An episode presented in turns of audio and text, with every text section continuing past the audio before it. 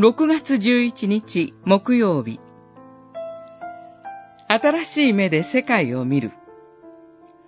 テモテへの手紙1、4章。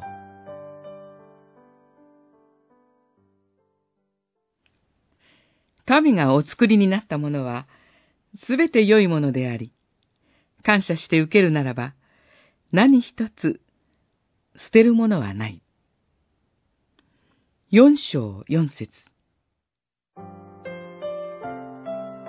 詩人リルケが意味深く記しています。ここにあることは素晴らしい。日常の中でそう思えるのは幸いなことです。そう思えない多くのことに囲まれている。自分はろくでもない社会の住人で、不毛な灰色の世界に暮らしていると思うからです。そんな私たちに、聖書は大切なことを思い起こさせてくれます。神がお作りになったものは、すべて良い。二つのことを覚えましょう。まず、地上の命が絶えず神の創造の働きとともにあることを心に留めたいと思います。周りにある者たちに目を向けましょう。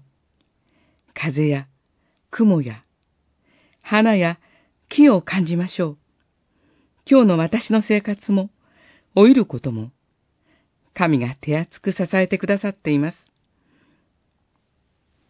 そして、主の十字架と復活により、罪深く、死すべき私たちが永遠の帰り身の中に置かれています。この恵みを感謝するとき、新しい目が開かれます。肌の合わない人を神の被造物として認める目を、また、賭けだらけの私たちの世界を、それでも望みを持って見る目を、